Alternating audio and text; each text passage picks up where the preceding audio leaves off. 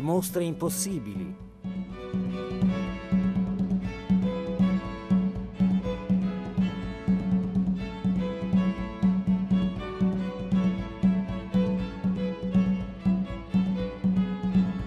Sono Pierluigi Leone De Castris, insegno storia dell'arte a Napoli all'Università Sor Orsola Benincasa. Oggi a Napoli è una giornata stupenda di sole e vi porto insieme con me a immaginare ma anche a, vedere, a toccare con mano una mostra che fin qui non si è mai fatta, né a Napoli né altrove. La mostra è quella sulla Napoli angioina, si intitola L'arte alla corte degli Angio di Napoli 1266-1381. Eh, devo dire la verità, non è una mostra immaginaria, è una mostra che mi è già capitato di progettare almeno 4-5 volte dalla fine degli anni 90, non, non, si è mai fatta però, mm, qualche assaggio a Fontevraud in Francia. Nel 2001 si fece una mostra di cui ero commissario per l'Italia per l'appunto sull'arte in Angiò e degli Angioini. Mm, più di recente, qualche anno fa, a Napoli una mostra piccola, molto bella, sulle oreficerie della Napoli angioina, ma in realtà, al di là dei libri, una mostra di questo genere per tutti, per il grande pubblico, non è mai stata fatta. Perché? Bah, una mostra certo difficile, complicata, fare una mostra sul Medioevo, fare spostare oggetti di quest'epoca non è una cosa facile, però questa non è una spiegazione, sì, una mostra costosa, una mostra grande. La vera ragione però forse è una ragione di carattere culturale è la città stessa, in Napoli, eh, che non percepisce quel momento della sua storia ancora come un momento veramente significativo. Mm, lo diceva già 1943 Fritz Sachs, il vero secolo d'oro di Napoli, diceva, non è il 600, il 700, non è il secolo di Caravaggio, dei Borboni, meno che mai l'Ottocento, è invece quel grande secolo, un secolo circa, 1266-1381, quello della prima dinastia angioina, quella, il secolo in cui Napoli diventa, diventa per la prima volta capitale, eh, lo sarà poi per molti secoli, una grande capitale non solo del Mezzogiorno, ma una grande capitale europea, eh, europea perché la è certamente la capitale di una dinastia che viene in questo momento dalla Francia, dalla Provenza, quella degli Angiò, ma anche perché è una delle grandi capitali dell'Europa di allora, uno dei grandi e potenti centri della politica e della cultura europea di quegli anni, a cavallo fra 200 e 300. Quindi la mancata percezione di questa importanza, di questa grandezza, anche artistica, eh, ha fatto sì che negli ultimi decenni fossero molte, frequenti le mostre su altri periodi, altri secoli più conosciuti, più gettonati, quante sono le mostre su Caravaggio, sui caravaggeschi, ma anche appunto sul 7 e l'Ottocento a Napoli nel Meridione, ma una mostra di questo genere eh, invece non è mai stata fatta. Vi dicevo, ho provato a progettarla molte volte, a proporla. È una mostra che mi immagino eh, per la quale vorrei portarvi nelle due sedi principali. Una per forza di cose a Capodimonte, in una diecina di sale del museo, eh, dove è, è, quasi indispensabile eh, andare e iniziare questa mostra, intanto perché a Capodimonte si trova un, un dipinto che è sicuramente imprescindibile per il nostro discorso, cioè il San Ludovico di Tolosa che incorona Roberto d'Angiò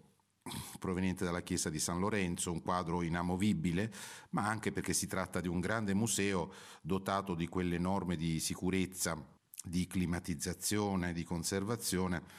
che sono necessarie per una mostra che, eh, come vedremo, ambisce ad ottenere anche prestiti importanti eh, dall'Italia e anche dall'estero in una qualche parte. Capodimonte però è soltanto uno dei poli di questa mostra. Mi immagino eh, un discorso che casomai inizia a Capodimonte con l'arte alla corte di Carlo I d'Angiò, di Carlo II, un'arte eh, ancora fortemente condizionata dal, dai luoghi e dalla cultura di provenienza dei nuovi sovrani invasori, cioè la Francia, la Provenza, e che poi inizi a raccontare il rapporto con eh, la Chiesa, il Papato, Roma, i grandi comuni guelfi dell'Italia centrale che finanziano in gran parte l'impresa degli Angioini, di conquista del meridione d'Italia, ma anche eh, la continuità con l'esperienza di Federico II e di Manfredi, cioè dell'Italia meridionale sveva, un'Italia moderna, un'Italia artistica che colloquia anche dal punto di vista artistico, oltre che letterario, scientifico e, e politico ovviamente, con l'Europa. Dicevo, tutto questo il racconto può iniziare a Capodimonte e però penso necessario, lo dico subito, un secondo importante polo della mostra che eh, fa perno intorno a, a Castelnuovo, al, al, al, castello che Carlo I fa costruire mm, nei primi tempi del suo arrivo in città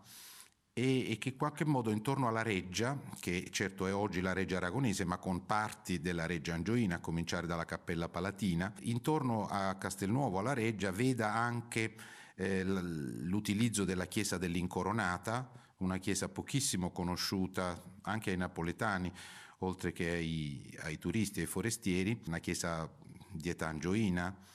eh, affrescata, e anche lo spazio di Piazza Municipio che c'è appunto fra la, la Reggia di Castelnuovo e la Chiesa dell'Incoronata con gli scavi eh, abbastanza recenti e ancora pochissimo conosciuti, del tutto ignoti, che eh, davanti alla reggia di Castelnuovo hanno scoperto una parte della città angioina che era stata, era stata ricoperta, distrutta e ricoperta da una collinetta di terra dove eh, è possibile girare fra i palazzi e le mura eh, i palazzi per esempio della famiglia del Balzo, ancora in parte dotati di affreschi e di sculture. Questo è un polo importante della mostra dove poter eh, eventualmente esporre una parte, penso soprattutto alla parte degli affreschi, alla parte delle, delle sculture, soprattutto le sculture in marmo, in pietra e diciamo in qualche modo inquadrarle all'interno di architetture, di edifici come la Cappella Palatina, come questi palazzi eh, dissepolti dagli, da, diciamo, dagli scavi della stazione della metropolitana 1-6 e come la chiesa dell'Incoronata, eh, così da poter restituire il contesto di architettura, scultura, decorazione ad affresco, pittura che eh, dove caratterizzare la Napoli angioina a cavallo soprattutto del regno di Roberto, il re saggio, il re, il re amico di Petrarca, il re del mito proto-umanistico e della nipote Giovanna d'Angiò, cioè la parte medio-trecentesca di questa mostra. Eh, parliamo un po' più nel dettaglio di cosa sarà possibile vedere in questa mostra e di che, che polso della cultura angioina questi oggetti riusciranno a restituire. Vi dicevo una grande mostra, eh, una mostra direi di circa 150-160 opere, eh, oltre a quelle che già sono presenti nel contesto che vi descrivevo eh, pitture, dipinti, dipinti su tavola, eh, di, ecco questo capirete subito anche la difficoltà di spostare e di alloggiare dipinti di questo genere, dipinti su tavola, affreschi, ma anche sculture, dicevo in marmo ma anche in legno, codici miniati, eh, a parte cospicua, una trentina di codici miniati che rappresentino questo settore importante eh, delle arti a Napoli e dei suoi rapporti anche con, con la Francia, con l'Italia centrale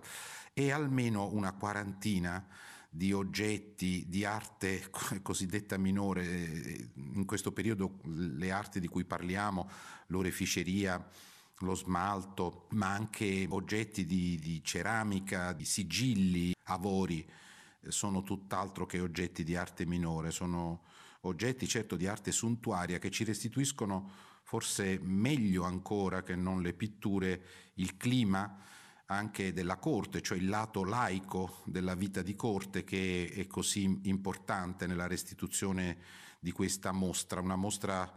che un tempo usava chiamare di, di civiltà, cioè che restituisca un po' tutto intera la, la cultura della Napoli e del meridione di quegli anni.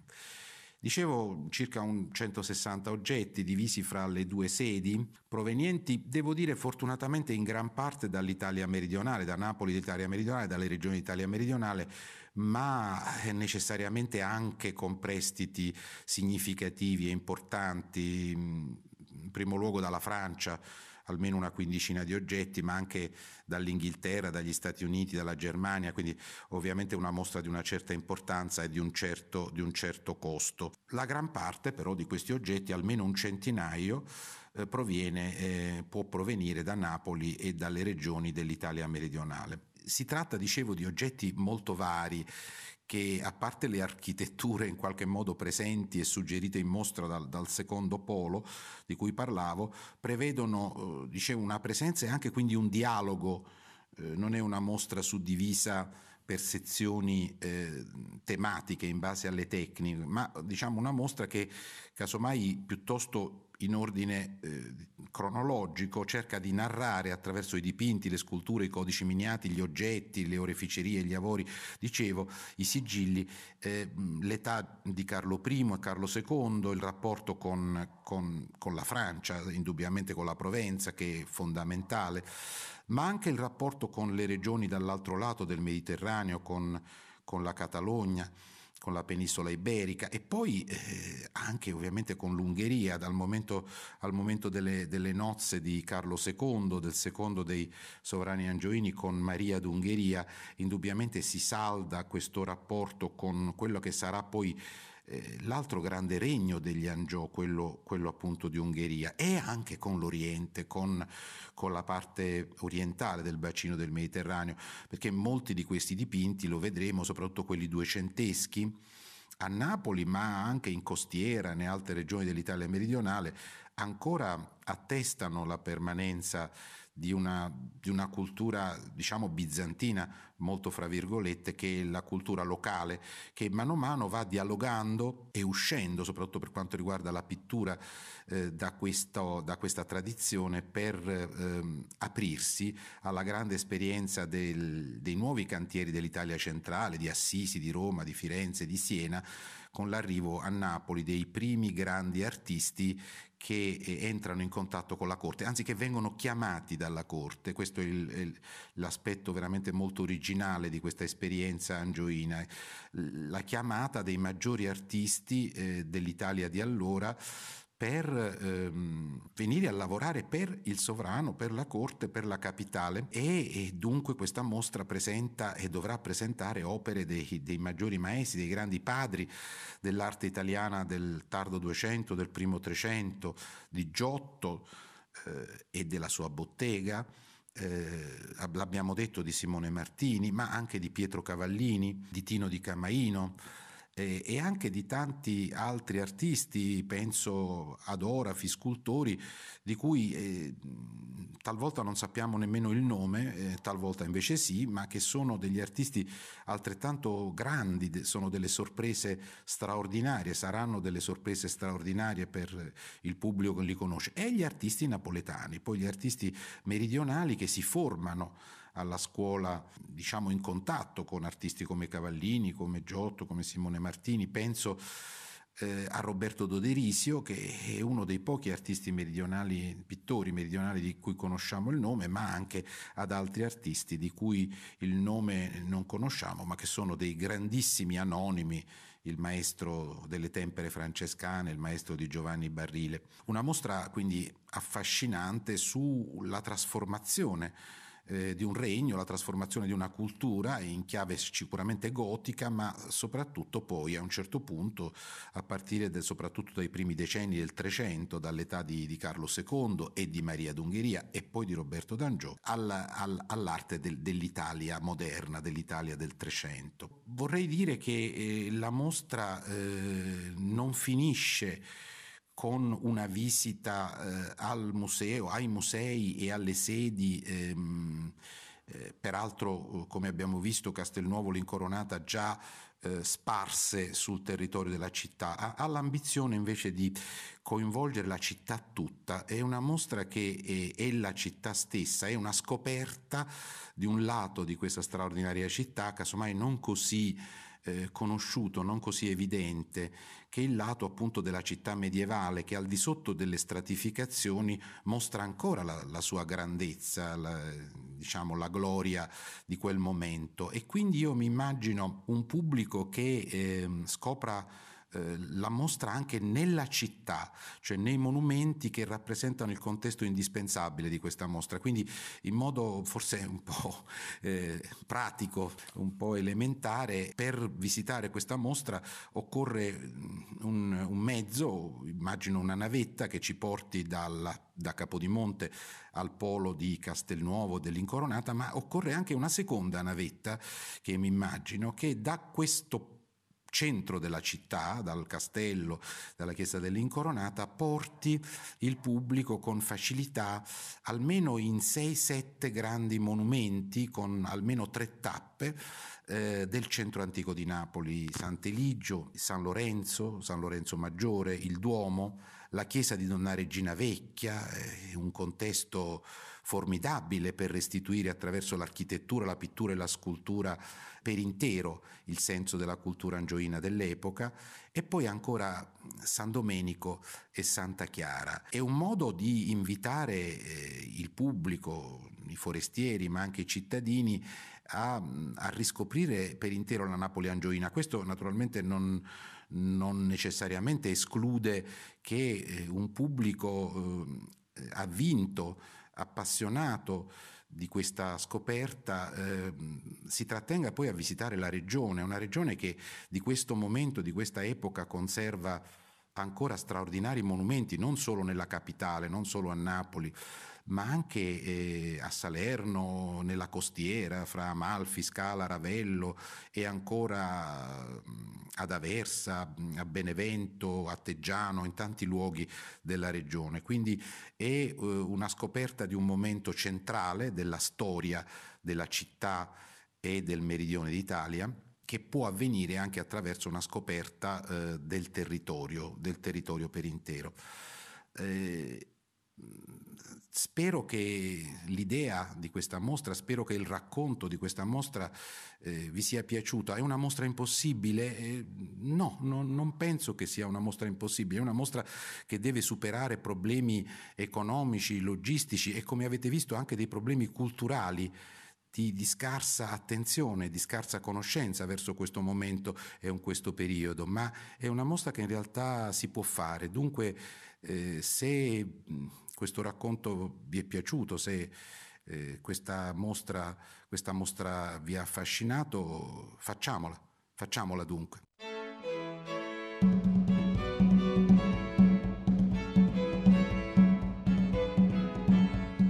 Avete ascoltato Le mostre impossibili, riascoltabili su radio3.rai.it e su RaiPlay Radio.